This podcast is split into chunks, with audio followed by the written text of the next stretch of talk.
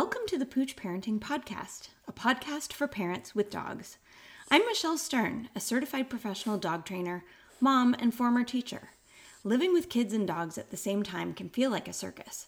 I know because I lived it too.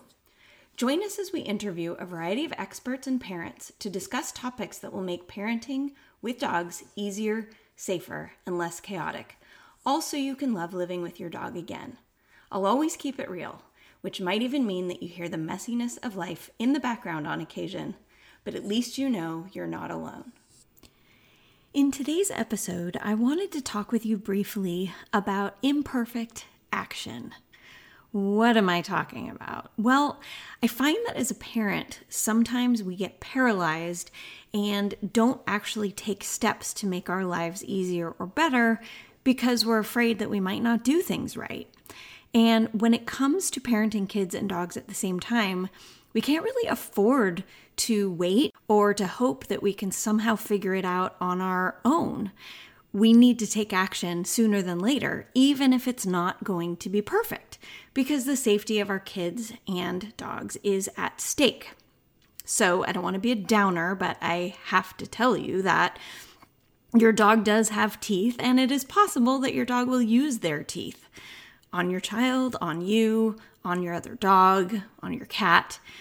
Maybe because of frustration, maybe because of any number of other triggering events. That can cause injury, of course, to members of your household, but it can also be ultra damaging and could be a life sentence or a death sentence actually for your dog. So we need to take action as soon as we start to get those tingly hairs on the back of our neck where we say, you know what, I'm really not sure if I'm super happy about how my dog is behaving in these circumstances. Or I'm kind of stressed out about this activity that my dog is doing, or I don't like how my dog is staring at my baby. It's making me nervous. So we need to start to take action. Now, the good news is, I, I, don't expect that you will figure out how to take action all by yourself. But the focus of today's brief episode is going to be about taking baby steps. Now, I know baby steps, we often refer to them as our little kids are learning how to walk and they are stumbling around and they fall down all the time and they're so cute and wobbly. But we need to also take baby steps as we navigate how to parent kids and dogs at the same time. So, I don't want you to think the baby steps are just for babies. I want you to realize that you need to take baby steps of your own as a parent trying to make life easier and safer and less overwhelming when you've got kids and dogs in the house at the same time. So, I'm going to encourage you take imperfect action because we can improve your dog's behavior bit by bit by bit. Now, we're not going to expect miracles over the first day, or maybe even over the first week or the first month. But if you put in a few minutes a day or a few minutes whenever you can manage it, you're going to make progress with your dog. So let's talk about a couple of examples in which you could benefit from trying some baby steps of your own. So I'm going to start by talking about a foster dog that I just had.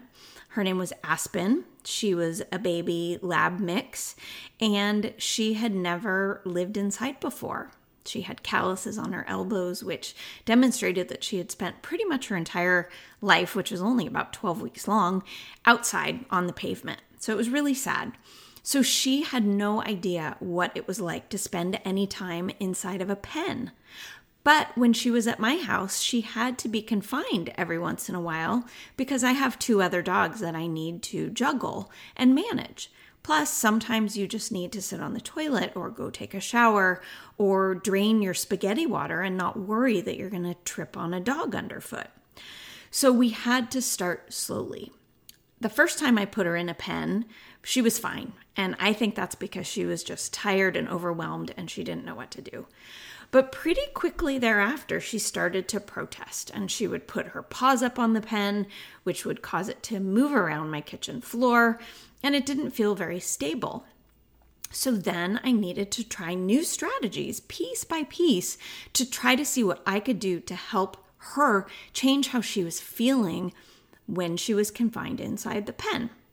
Now, I'm not going to talk about all of those steps here. You can certainly get on the wait list of my membership, the Pooch Parenting Society, or talk to me privately about how to make progress on something specific. We can come up with a training plan for that. But my point here is to say that even though I'm a dog trainer, I have to work with the dog in front of me. And in this case, baby Aspen had no idea what I was asking of her. And so we had to start slowly. And in doing so, we built up her confidence and we built up our skills together so that she could be comfortable in a pen so that I could function as a parent and running my household, right? So that is simply one example of baby steps. Another example was today I took Pippin on a hike. He may bark in a second, so I apologize. I took him on a hike and he was on a long line and he was doing great, coming to me every time I called. He was paying a lot of attention to me.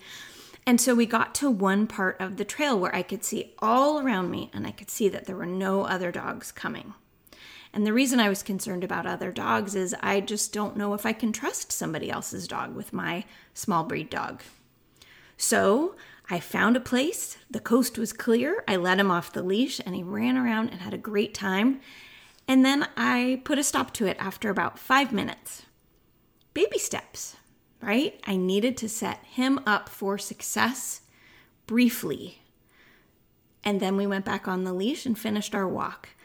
I was setting both of us up for success. I wasn't sure who would pop up from over a hill or around a corner, or if a rabbit or a coyote would dash by and I might lose control of the situation because of environmental stimuli that I had no control over. But by taking imperfect action, we both had a really great time and we had some moments of success. He enjoyed himself off the leash, and I enjoyed watching him off the leash, but we ended it before anything could go south. So, the final example that I want to share with you about baby steps and imperfect action is with a client that I'm currently seeing. Her name is Mary, and she is the primary caregiver of her baby granddaughter. So, she brings her dog with her to the granddaughter's house, and the dog is very uncomfortable around the baby. And so, what we're working on in baby steps is giving the dog a reward every time the baby cries. Why on earth would I pay the dog when the baby cries? Well, the dog has a history of being really uncomfortable around the baby and has been growling and being generally uncomfortable for several months now. So she's got a pretty long history of some pretty negative feelings. And we need to try our hardest to change how he feels around the baby.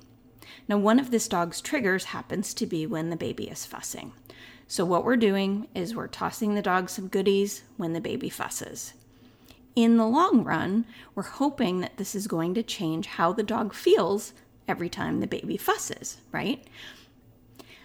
If we can get the dog to equate, the baby is fussing, I'm going to get paid for treats, then hopefully we can change how the dog feels when that stimuli happens.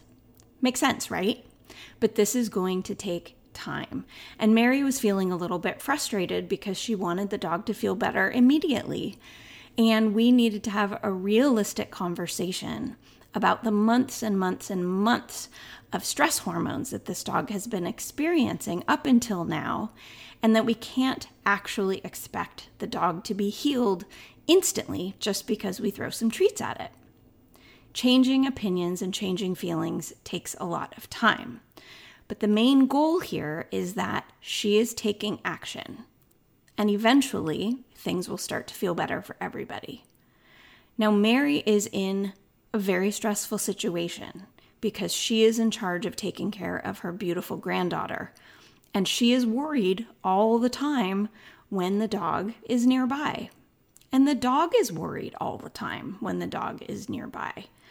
So, this was one strategy of many that we are implementing to try to help this dog to feel better about being included in her role as a caregiver for her granddaughter.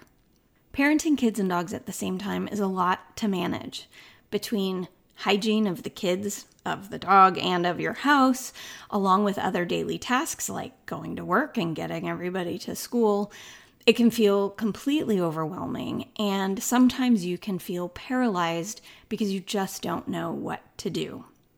So, First of all, I want to make sure that you know that there is help available from professionals like me who can help you navigate through this journey. So you don't have to do it yourself. You don't have to go through the million resources on the internet and try to figure out who you can trust. There are people out there who have experience parenting kids and dogs at the same time. Or you can come to me and I would be honored to help you. But second of all, if you get some good ideas from this podcast or my other materials, or maybe from another YouTube video somewhere, I'm going to encourage you to take imperfect action because taking any steps is going to get you further than taking no steps at all.